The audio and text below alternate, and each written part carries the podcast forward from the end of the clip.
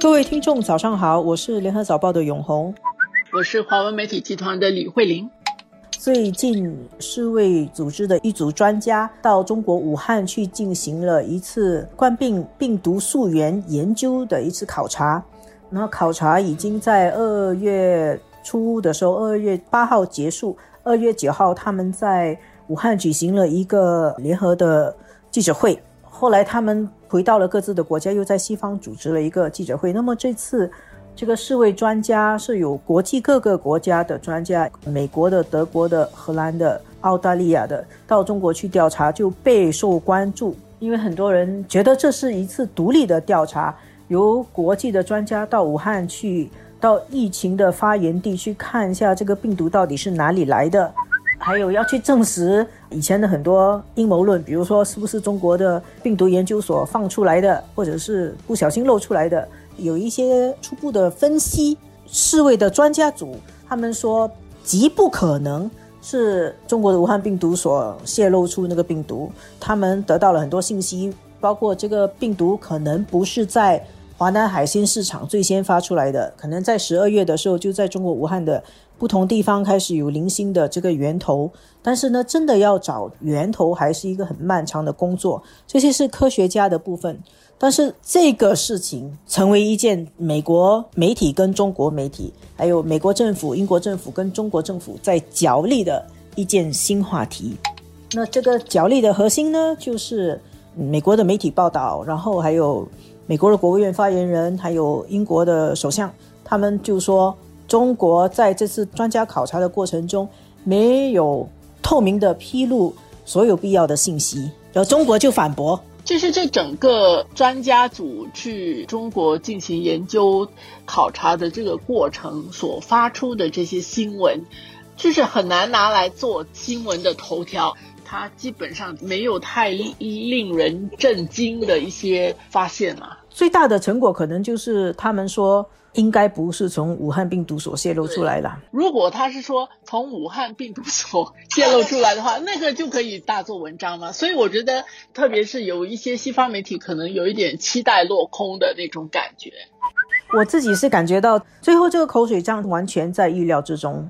整个疫情已经被高度政治化了。然后专家们到中国武汉去溯源，其实本来是一件很神圣的一件工作。为了人类的健康，为了我们人类以后预防再有这种疫情的爆发，专家们要本着科学的精神去找出病毒的源头。但是呢，实际上他们还没有去，很多人其实都已经写好了剧本了。这个美国或者西方国家，还有一些西方的人士，他们就先有一个想法，就是觉得要找出中国的责任。中国自己也写了一个剧本，中国的剧本就是别人就是来要找我的责任，要对我定罪的。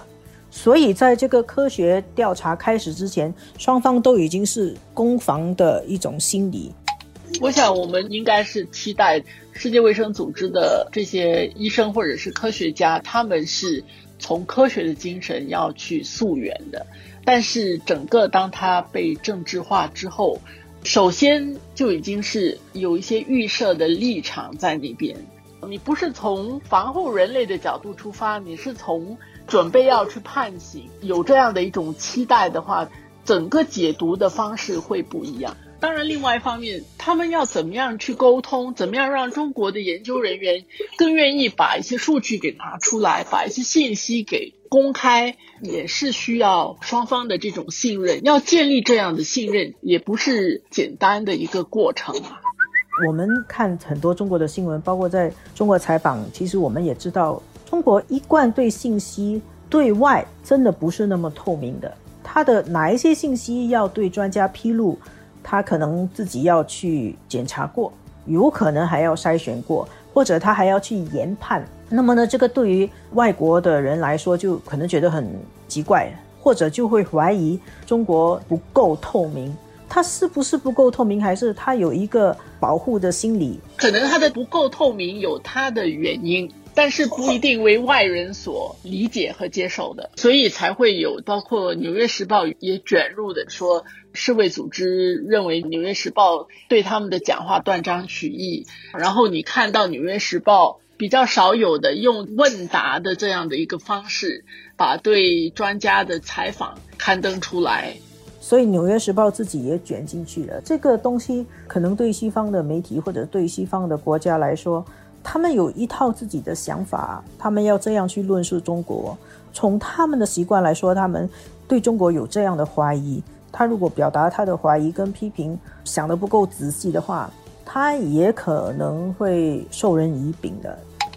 所以他会变成两边的这个媒体的。互相攻击的，你所说的这种口水战。那我们希望这个专家找出病毒的源头，恐怕这一轮是只能说是有溯源好过没有溯源。但是真的要知道答案，还是要等到政治上的对立的情绪怀疑放下来，比较有一点信任。我想也是在这个时候，比较中立的国家，比较中立的一些媒体，其实是适合发挥一些作用的。